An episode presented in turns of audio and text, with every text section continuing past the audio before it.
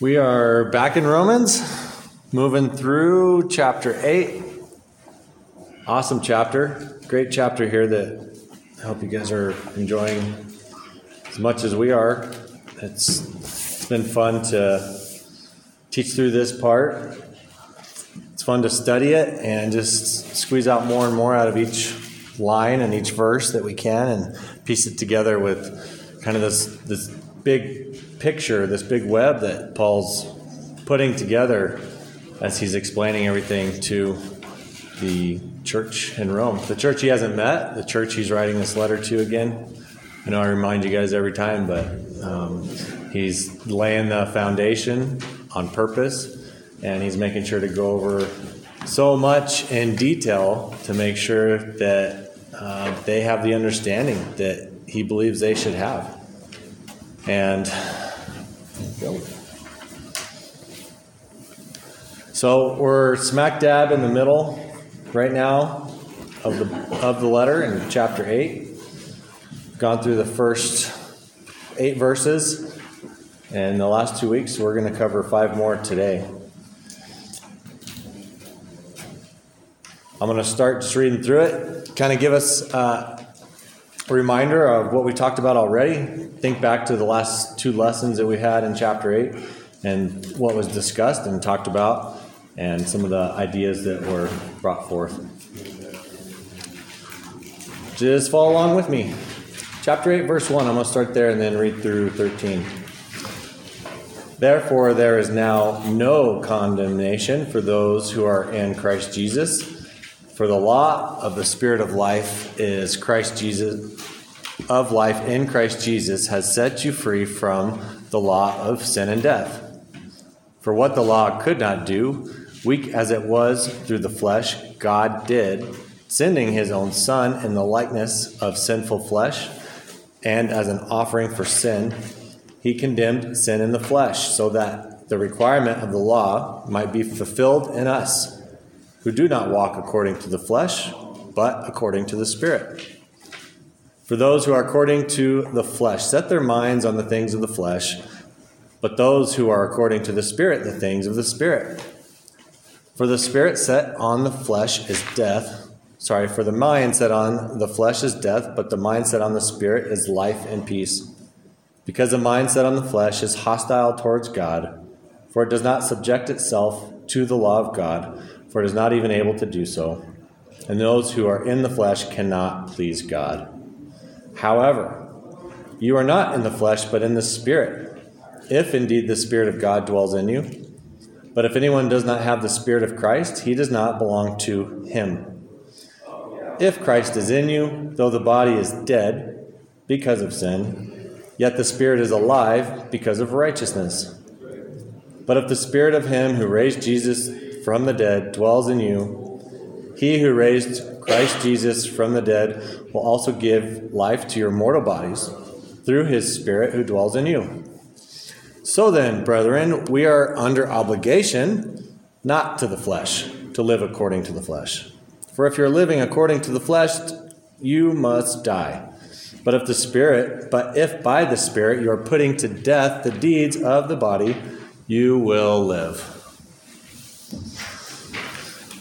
Okay, let me open us in prayer and we'll jump into it. Lord, I thank you so much for your word. Thank you for this book specifically and just the time that we've gotten together to talk about it, to look through it, to study it, and to learn it together. And I pray that we can continue that today, that we can seek your truth in it, apply it to our lives as it is intended to do so, and that we can continue to learn to share with others and share your gospel with those whom we love and those around us in our community. Thank you for this body, and I thank you for this morning. And may we raise our voices in praise to you, Lord, in Christ's name. Amen. Okay. Awesome. Did you get a handout? Awesome. Okay, great. Let's see what else new. Roy's got his. All right. So, um, this, this is about your born again life. This is about the church and their born again life. Um, first thing that verse 9 does is, it is referring back. It's referring back to the last four verses that Paul just went over. Um, I got quite a bit of scriptures on the side over here, um, and they're they're great. They're great references. They're fun to look at with the, along with this passage. Um, there's a lot in John. Do I have anyone who would like to be a dedicated reader just for the passages in John today? Can I have someone willing to volunteer for that? Michael, do that. Okay. Michael, get John, and then I'll bounce around and grab everyone else for, for the other verses, and I'll take some myself. But um, we can spend some time uh, just looking at the other books as well and seeing seeing how this applies. So, referring back to the last four verses, we look up um, at verse 5, 6, 7, 8. For those who are according to the flesh set their minds on the things of the flesh, and those on the spirit, the things of the spirit. The mindset on the flesh is death, but the mindset on the spirit is life because the mind on the flesh is hostile towards God. And then eight, and those who are in the flesh cannot please God. Okay, so he's just looking back real quick to those last four verses. You are not in the flesh, but in the spirit. So if you just started in verse 9 as a reader, just picking up your Bible for the first time, and you read verse 9, you'd say, Oh, great, okay, I'm cool. I'm done. Close the book and you can put it away because um, uh, you just take that totally out of context. So if anyone ever does that with you, uh, make sure that, as we always teach, to go back and refer to the rest of the context in here. Um, God sends a spirit who dwells in us. So the spirit that says, "Indeed, the spirit of God dwells in you." Um, let's let's check out what that spirit is. So we'll start in John 14 verses 16 and 17. And Mike, as soon as you get there. I will ask the Father, and he will give you another helper, that he may be with you forever. That is the Spirit of truth, whom the world cannot receive, because it does not see him or know him. But you know him, because he aids with you, abides with you, and will be in you. Great. So Jesus is given this helper, the Spirit, so he can be with us for how long? Forever. That's awesome. Uh, that is the spirit of, of what? What does it say in there? Spirit of truth. That's very important, isn't it? Important to God that we know truth. And whom the world cannot receive. So again, Paul's bouncing, we'll see him bounce back and forth, back and forth um, through these verses on those with the Spirit and those without. Um, but there's a, a solid distinction between two groups of people those with the Spirit and those without. And those that are of the world, which we'll refer to today as in the flesh, um, they cannot have the Spirit in them. Um, and the world cannot receive him. But you know him because he abides in you, with you, and he will be in you. In you is awesome. That inside of us, we know that's the literal inside of us, um, as we've we've talked about the Spirit living in each of us, uh, and we'll get to more of that. The Spirit allows us to love Jesus and keep His word. Mike, if you'll bounce down a couple verses and hit 20, 21, and 23. In that day you will know that I am my Father, I am in my Father, and you in me, and I in you. He who has my commandments and keeps them is the one who loves me, and he who loves me will be loved by my Father. And I will love him, and will disclose myself to him. Jesus answered and said to him, If anyone loves me, he will keep my word and my Father will love me, and we will, we will come to him and make our abode with him. Awesome. Thanks, Mike. Okay, so the Spirit that is in us, that lives in us, um, that is the Spirit of Christ.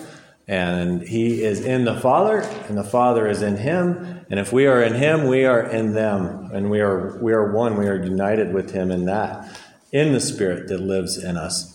And that's exciting news. That's, that's great for us to continue uh, getting a better understanding of this and knowing how it applies to us in life. Um, obviously, the Spirit is with the uppercase, as we notice uh, so many times in this chapter, and as we always try to recognize when the Spirit is capitalized, that that's talking about the third person of the Trinity, the, the person, and not the it or uh, the thing or just the Spirit, but it's the person of um, third person of the Trinity that lives as a part of God, and He lives in us. And God sent uh, Jesus sent Him, right? He sent Him. Jesus had to leave the earth so that He could come and not just be a one spot at one time with certain individuals, but the Spirit could come and live with all of us as uh, our faith continues to grow in Him and with Him. The Spirit, the Spirit dwells in you, and that is, we are the temple of God. We just read that not too long ago through the sermon series that uh, pastors are preaching, and that's 1 Corinthians 3.16. Can I have a volunteer just read that real quick? 1 Corinthians 3.16. Um,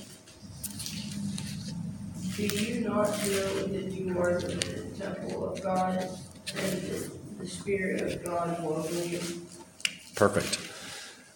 Yeah, and again, Paul's talking to another church and that, and he's reminding them, as they should know, um, that the Spirit of God dwells in them. And we see that correlate nicely here um, with what Paul's writing to the Roman church as well.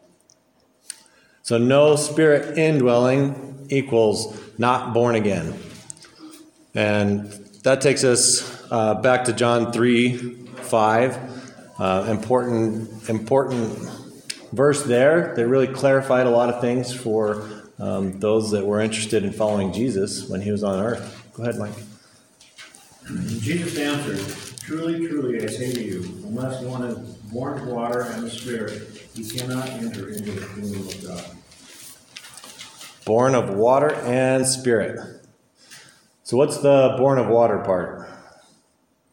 Living water. Trick, trick question? Born of living water.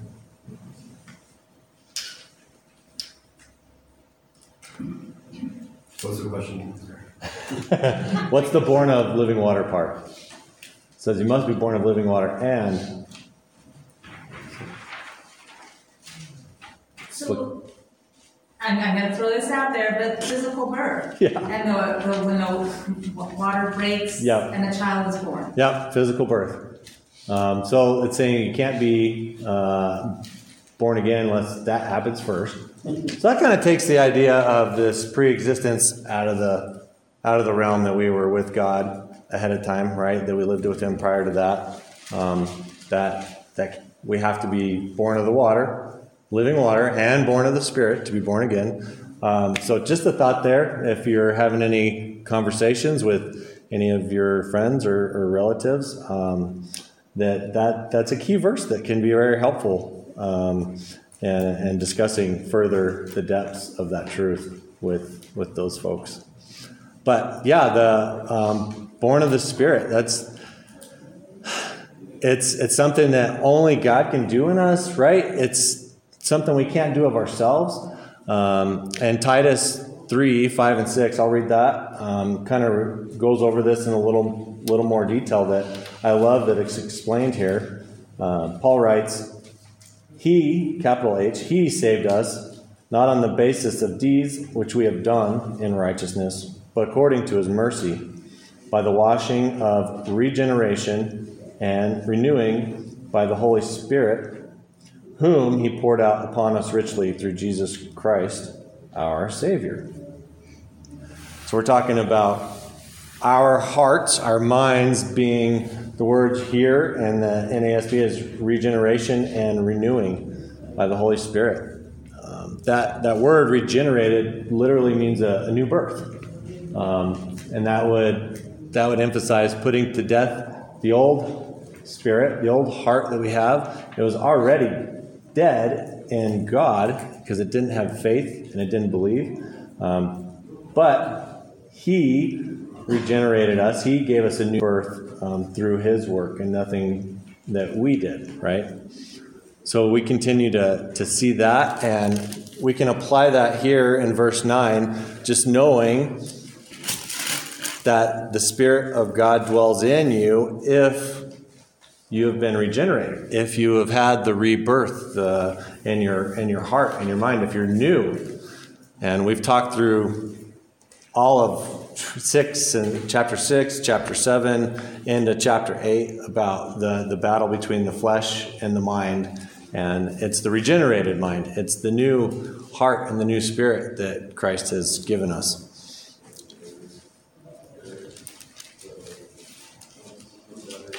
Okay, jumping into verse 10.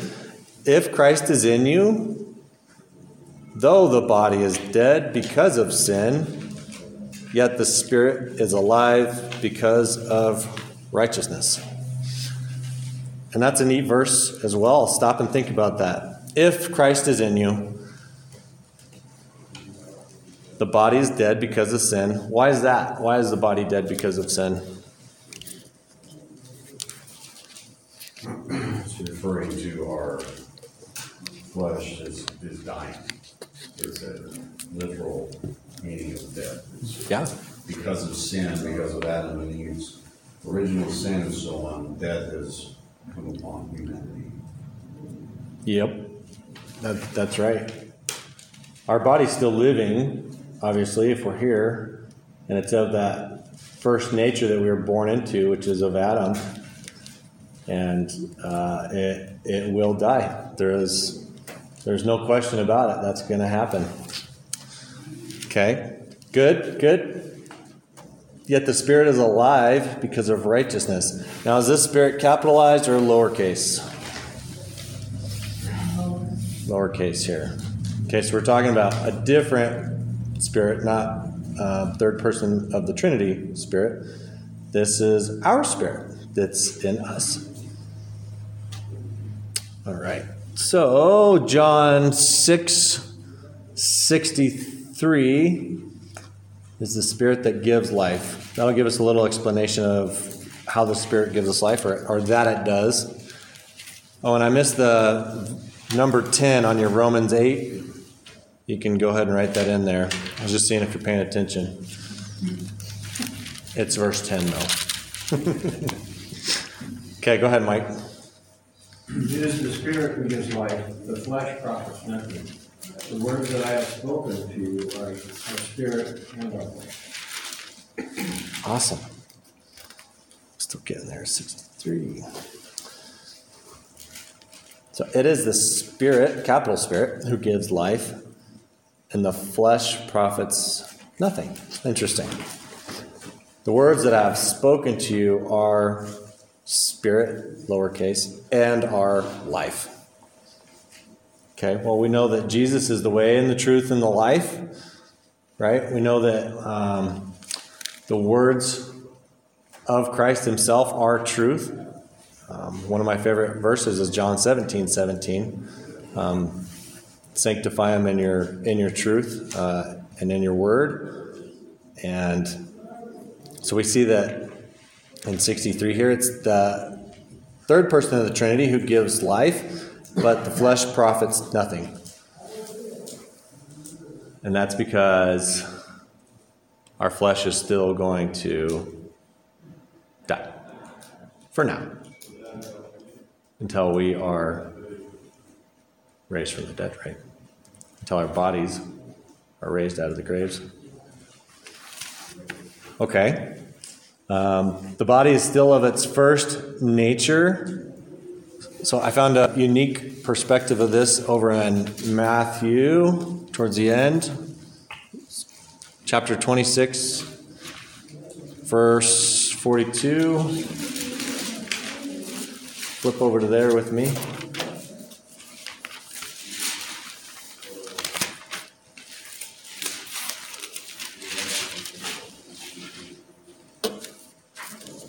Okay, someone have that verse they want to read out loud for us? Forty-two or forty-one?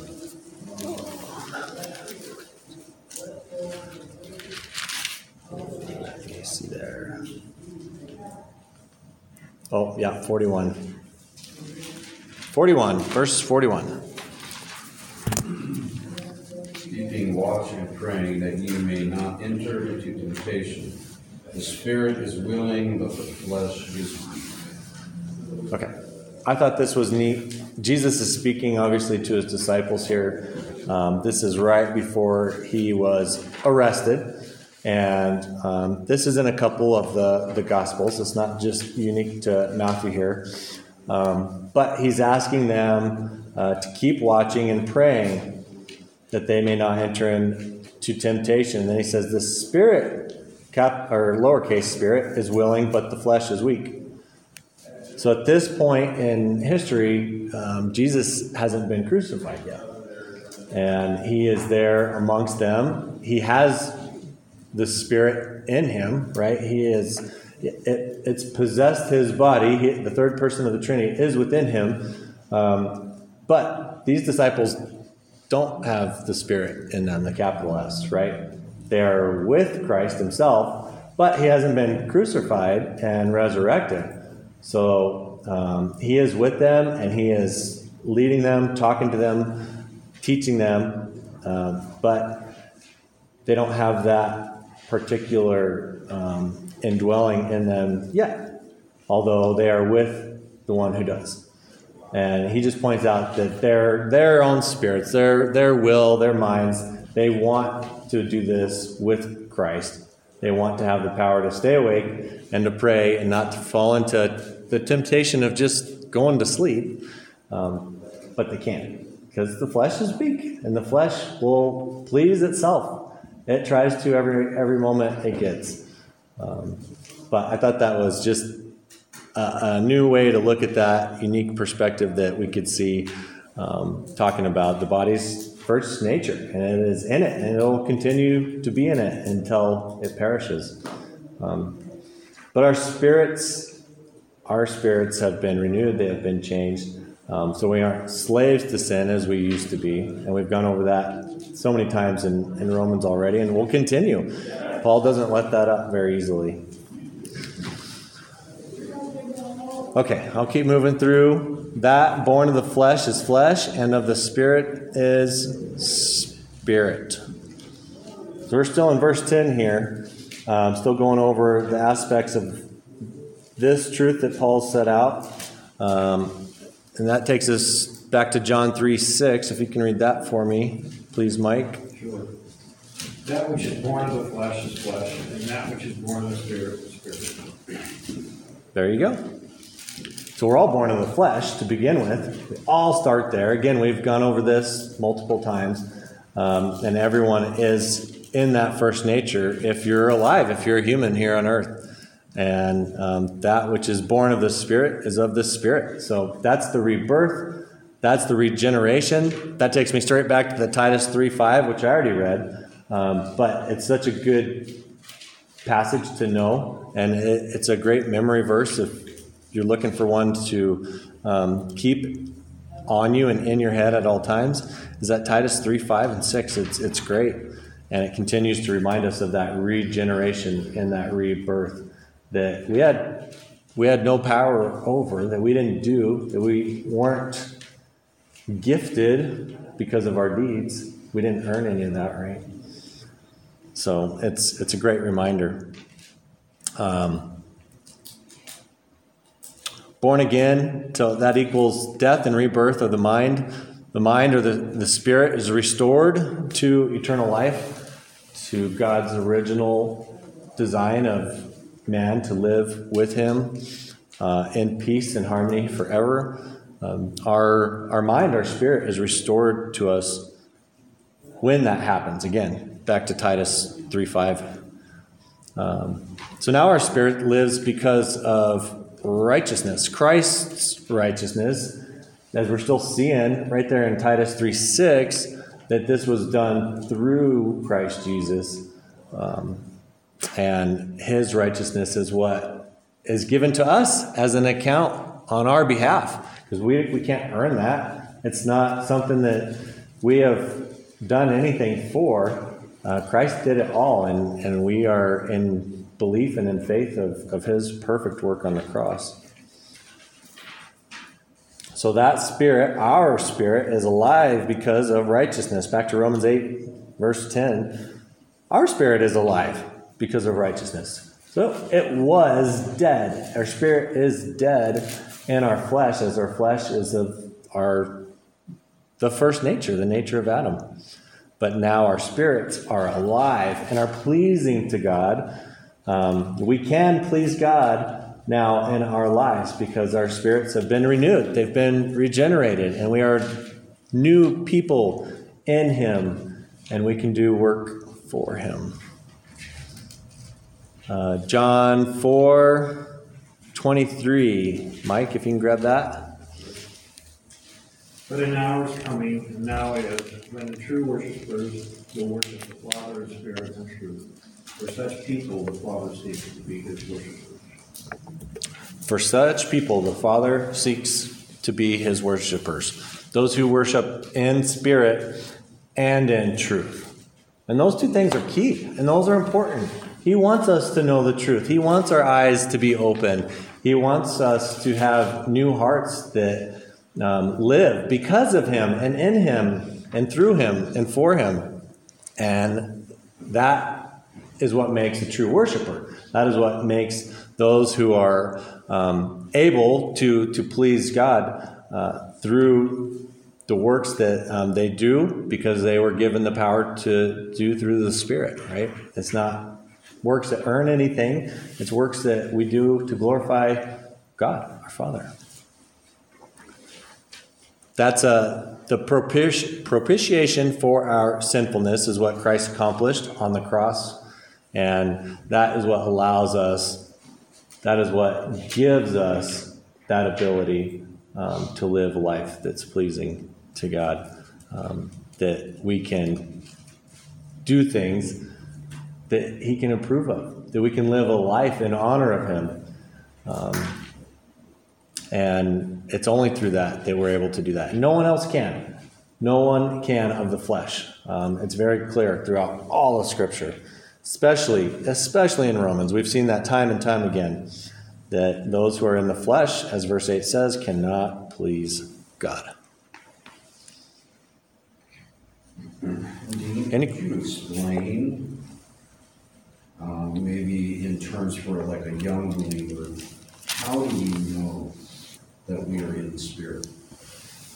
Because, you know, verse nine and ten, it says, if you, if Christ is in you, or, uh, you know, it gives these, you know, if it is, or how, you know, how do we know as a, as a believer I don't know if you do, but how do you know myself?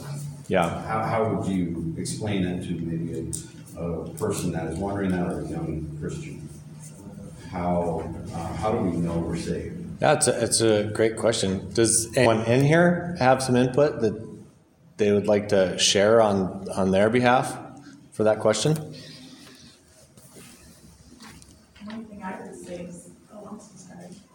Oh, go ahead. Go ahead. You can go, Angie. Your desires change. That's how you know your desires change, and you know it's not of yourself. And you know those desires, you kind of know that. Like your, the Spirit of God is more powerful than we are, and, and he's, and that's what I would say. The desires change. You, you see fruit in your own life change. Mm-hmm. Yeah, you, and it's it's just even the, some of the thinking of the directions that you start going in is like, huh? It's not me. That's not me. That's not me, because I know me. Right. But maybe for like a younger person of like being twelve or eight or five that gets saved, those things might be a little bit different for that truly young believer because they don't really know the desires of this world. So I wouldn't know how to answer that for a person who was saved at like four or five. So I'd be interested to know if someone was saved at that young age, how did, how did they know that they, not knowing what the world was like, really? Yeah, that's good input because it does matter on, uh, it, it changes our perspective from if we're 25 or 45 or 5 on what our desires are in the flesh and, and how that does change us. So, yeah, that, that does matter and that is important to be able to explain it differently to what stage of life someone's in. Um, but what you said in regards to, you know, young adult up to uh, any age, I think that that can show true um, very easily, as in what your desires are to do and, and why. Yeah. You know, um, were you concerned with the Word of God before you were regenerated? Um, are you cons- what are you concerned with now, and how does that affect your life? Uh, Joe, you were going to say something. You know, Ditto. I, I was a very angry person, You're very angry. Okay. and overnight, it, compl- it, it all went away, Oh, praise God. and I had peace. Yeah, And I could not have done that myself. I did not do that myself. God That's did that amazing. For me. yeah, that's great, and that's great to share. And thank you for for sharing that. Because if we trust God's word and what is in there, we can have that peace, and we can have it immediately if we lay all of our our trust in Him and on Him. And we can't do that on our own. Why would we believe it if we just were in ourselves and and only obeyed what our bodies told us to do and think, right? Well, I didn't even know I was angry. you just thought that was normal. And, and that peace, because I probably went through ten years, I really don't know when I was saved. Like I confessed, I believed in the Trinity, I tell people the Trinity, I try to teach people the Trinity, you know, um, for, for ten years, I thought I was saved. But then I would always question myself, and I'd pray the prayer of salvation again, and I'd pray the prayer of salvation again, and oh, I mean, and eight, ten years of, well, you know, I, I should be saved, but I just don't know, so, you know, I'd pray it again. And, um, Yeah. and the peace. At, at one point, it was John 1 1, when I read, In the beginning was the Word, the Word was God, the Word lived with God, and He dwelt with us. And it, it was just so much clearer that Jesus is not God's. I would always see him as his son, but in that sense, it was always the second in command or, you know, one who did his care. Um, but seeing Jesus as God was huge for me. But there was 10 years where I thought I was saved. And maybe I was because I would read and I would go to church and I would, you know. Um, but then I, sometimes I would just always question. Um, but now there's peace. Yeah, that's huge. That's huge. Renee, were you gonna say something? I'm not good at references, but the, the scripture says that, um, the Spirit testifies to our spirit. Mm-hmm. Yeah, yeah. The Spirit does testify to our, our spirit. It's just back in Romans, right? Did we already go over that? I can't recall exactly, but it's something I've read recently. I know it's in here somewhere. I remember the verses, but I haven't. I've read it multiple times. I just, yeah, can't remember exactly where that's at. And and yeah, if if God's spirit isn't in us, it's not talking to our spirit. It's not testifying to us. It's not there reassuring us um, and continuing to provoke us to to live the life towards God. Um, I'm similar in my my own aspect with Amy, as in there was a long period of my life that I don't know if I was saved or not. Eight, Sixteen. Oh, it's ahead of us. Okay, there you go. so we're almost there. We're- Yeah. next week. Next week. Come back next That's week. the verse you wanna memorize. There you go. And the reference would be helpful. The only reason I bring that up is that it's important because, you know, scripture, Jesus says, you know, someone testified in my name, and when they, the end, will say, I never knew you. And they're gonna say, well, I testified, I, I did all of these things in your name. Um, And we can have this false assurance of salvation, um, deceiving ourselves in the truth. And it's important that we recognize uh, the Spirit's work in our life and how important uh, these passages are to the working of the Spirit in our lives, and that we understand there is a miraculous work that's gone, that's taken place. Um, and it is transforming, and you will, um, you know, my, my youngest is getting baptized today, and, um, there's, there was a difference She, I believe, through a testimony she said two years ago, and we've waited for a little while so that we felt confident before we baptized her that she really understood it. But not that there's a great change of sin or, you know, from six to whatever, but there's a change in mindset on how things are looked at, thought of, how she says things and mentions scripture.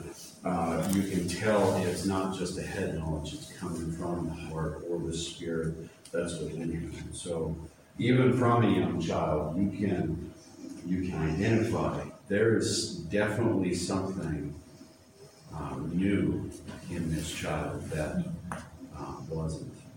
Good. Anyways, I just thought it was in, you know, there, it's a lot of ifs. Yeah. If indeed the Spirit is dwelling in you, if Christ is in you. You know, these words aren't there just because, so there is definitely, you Yeah. have to know them. And it's perfect timing to share because of her getting baptized today and us going over these passages. It's, yeah, it's for all people. I mean, it's for all ages. And there's not a whole lot of us in here that have the perspective of having a, a young, um, young child that is recently saved in God. So I think it is important. And, and it's good to know that and be able to see it, uh, even at that young of an age, to know that there's a difference um, in what their what their desires are in life and where it's coming from. You know, we're teaching our children, but it's all head knowledge that they're learning right now, and they're repeating stuff and they're saying stuff, and it's super cute, and they're learning how to pray, and uh, it's it's fun. Uh, but it's all it's all head knowledge. They're doing it to please mom and dad, right? That's that's their goal right now, and it's loving and it makes us feel great. And we're hoping that we're teaching them the right stuff. Um, but yeah, there's there's no change in them at this moment, and you know that that time could happen at, at any age. It's hard to tell, but um, to be able to see that and acknowledge it as uh, a parent that's in the faith, that would that would be sure a sure deal that um, that you notice that that there that's there. It's, I mean, it's exciting. talk about that too, I think about, I think it's first, uh, first Corinthians one eighteen, maybe it's not in this class, I'm not sure. But, you know, the cross is foolishness to those who are perishing, but to us who have been saved Yep. is the power of God. Yep. You know, that power of God, because he gives us the spirit of truth, it's almost like we can see that or discern that sometimes. You can see, you know, when you have your children, you're waiting and you're watching, that change that took place. You can see it, you know it's the power of God alone, not of ourselves. That's that's great. That's awesome. It's definitely worth celebrating each and every time that anyone, any of us, uh, get to experience that or see someone else experience it. Okay, so let's jump into verse 11. But if the spirit of him who raised Jesus from the dead dwells in you, he who raised Christ Jesus from the dead will also give life to your mortal bodies, though his spirit, capital S, who dwells through his spirit, who dwells in you.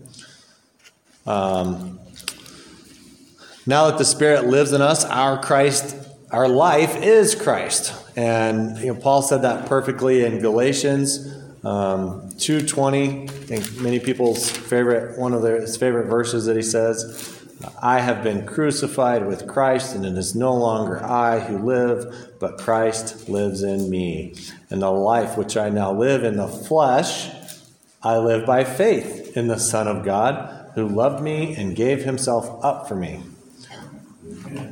And that's that's great. You know, he has been crucified with Christ. We have been crucified with Christ. This church of Rome, they have been too. And again, we're we're not living our own lives anymore. It is his life and it's his spirit, you know, the the spirit that lives in us, the person of the Trinity that's indwelling in our hearts that changes us and makes that that change um, obvious. And the longer we're saved, the more obvious that can become to ourselves, to our spouses, or our children, or or others that we are near and and um, live by or work by. Um, but we obviously are still living, and we have to live this life. And he says, "I live in the flesh. Uh, I live by faith." Now Now I live in the flesh, I live by faith in the Son of God. So he's doing it through his faith, through his belief, through the truth of the knowledge of the truth that he's only concerned with because he's saved. Uh, that is how he's living life now. And that is the spirit that we're referring to that raised Jesus from the dead and dwells in you. Uh, our bodies can now be used to please God. God created for good works. And someone has Ephesians 2:10, please read that out loud for us when you get there.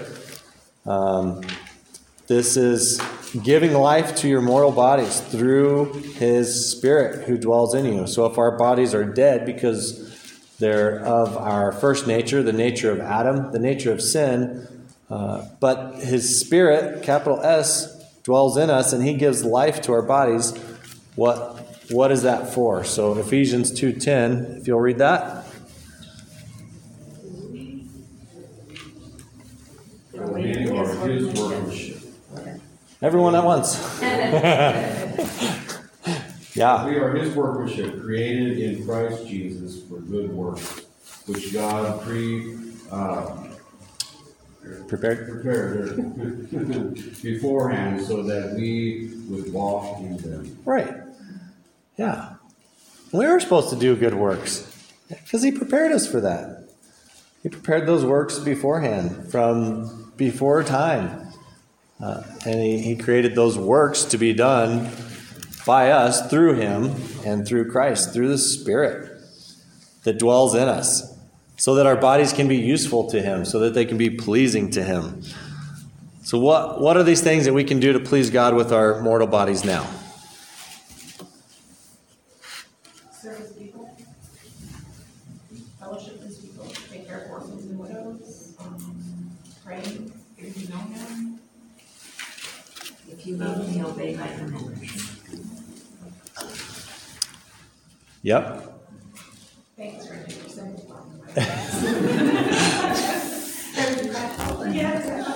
Yeah, absolutely. Um, love Jesus by following his commands. We read that in John 14, 21. Um, if, if you love me, you will obey my commandments and my word. Um, and the desire to do that is evidence of this rebirth, of being born again, the rege- uh, regeneration. Um, that is major evidence that uh, we continue. And it's not just for a, a time in our life, uh, a day or a month or a week or a year. It's not just a season, you know, it's, it's ongoing. Now, there's obviously times where we're not going to um, be as faithful as we want to be.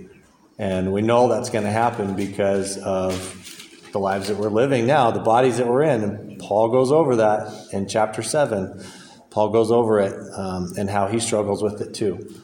So we know that that struggle is always going to continue, but our bodies are now meant to be used to please our, our Savior and our God and the one who created us in the first place for everything that he meant for us to do.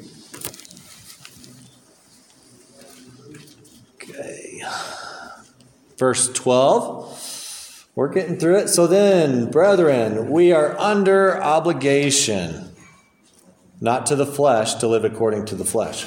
So Paul starts the sentence saying we are under obligation, but then stops to reiterate it's uh, not to the flesh, and it's not to live according to the flesh.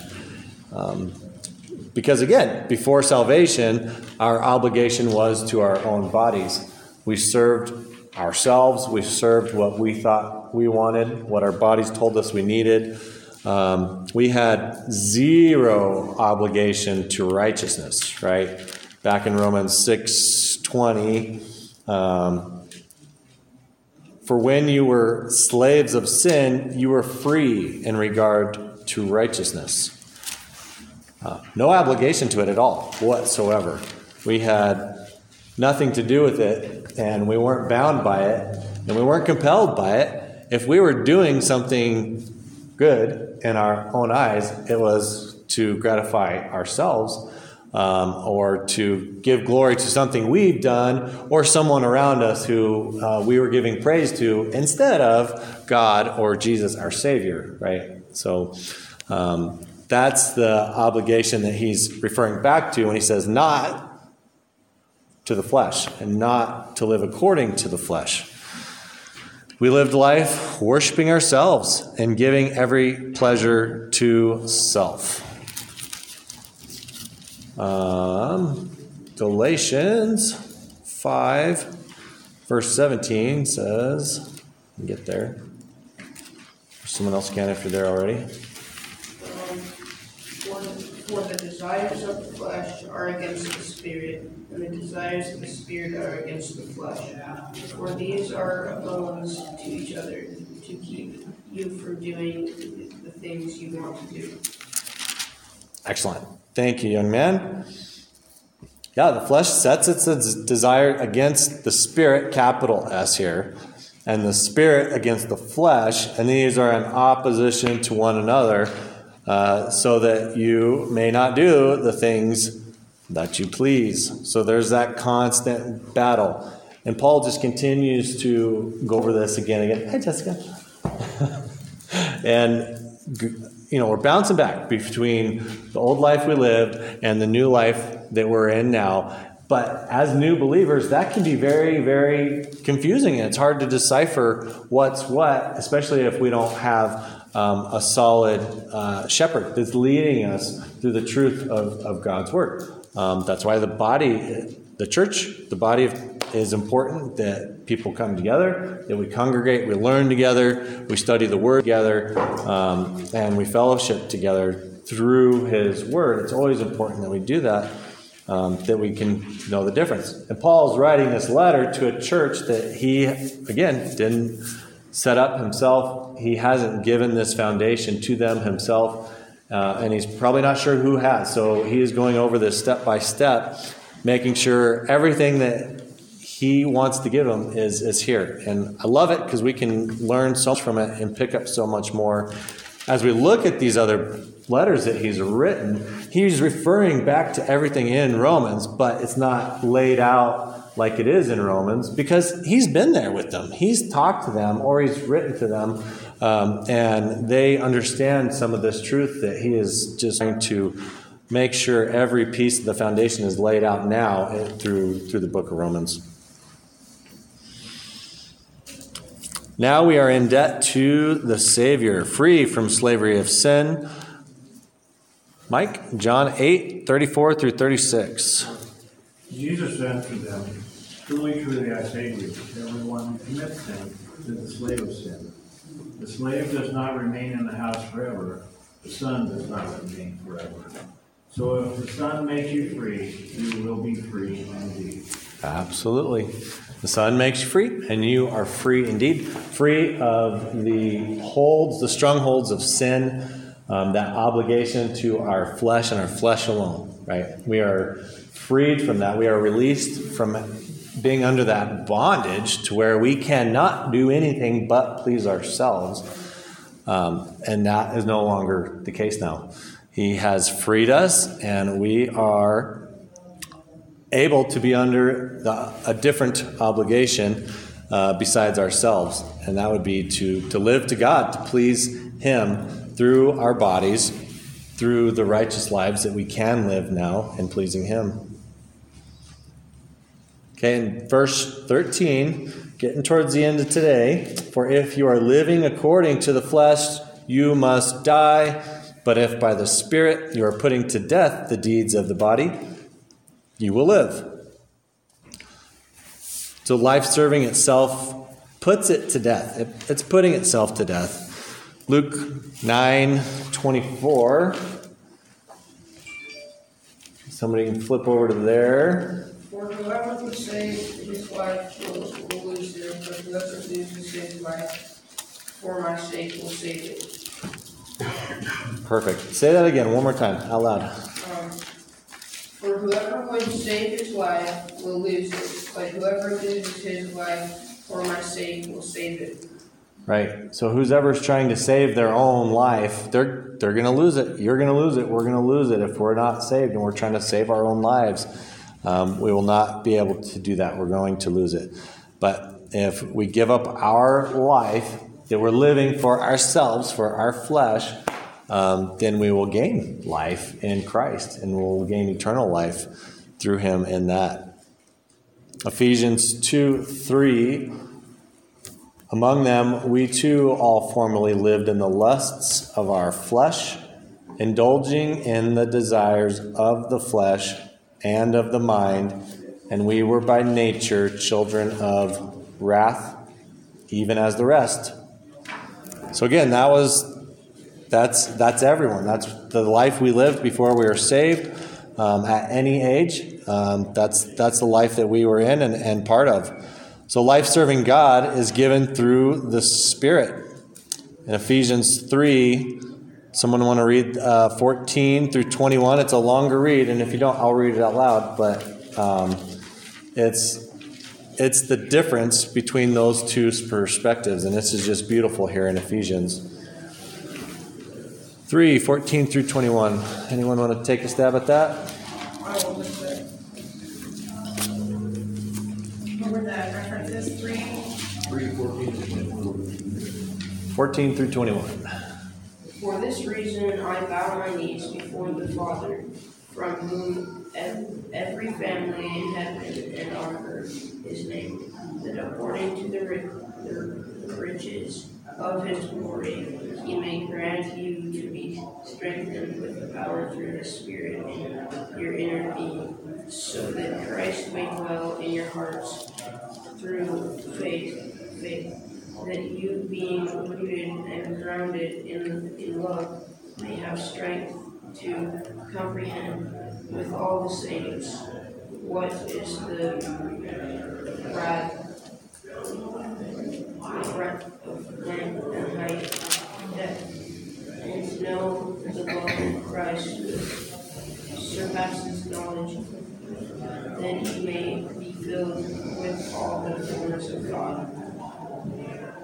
Now, now to him who is able to do far more abundantly than all, all that we ask or think according to the power and that within us. Him we glory in glory and in church Jesus throughout all the generations forever. Amen. Thank you. That was a long one. Good job. Um, yeah. So this again, it's a long, long passage, but being strengthened with power through His Spirit, capital S, in the inner man that's in you, in them. Christ may dwell in your hearts through faith, uh, which is exactly what we're talking about. You may be able to comprehend with all the saints what is the breadth and length and height and depth and know the love of Christ which surpasses surpasses knowledge, right? Okay, the love of Christ surpasses knowledge, and you'll be filled up with the fullness of God. Um, that He can do more abundantly than all we can ask, according to the power that is within us. It's in us because that Spirit is living in us. Um, and so, yeah, glory to Him, Christ, to, to all the generations. So we see that. That's exciting.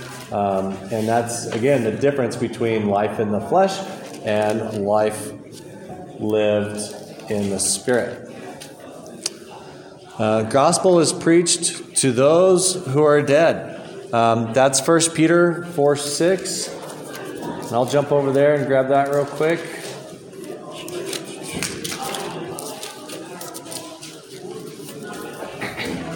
For the gospel has this purpose been preached even to those who are dead, and though they are judged in the flesh as men, they may live in the spirit according to the will of God. If the gospel isn't preached to those who are dead, then um, we may have never heard the gospel, right? We need uh, to make sure that um, we are sharing the gospel, the chances that we get, the opportunities that God has given us to please Him in the flesh.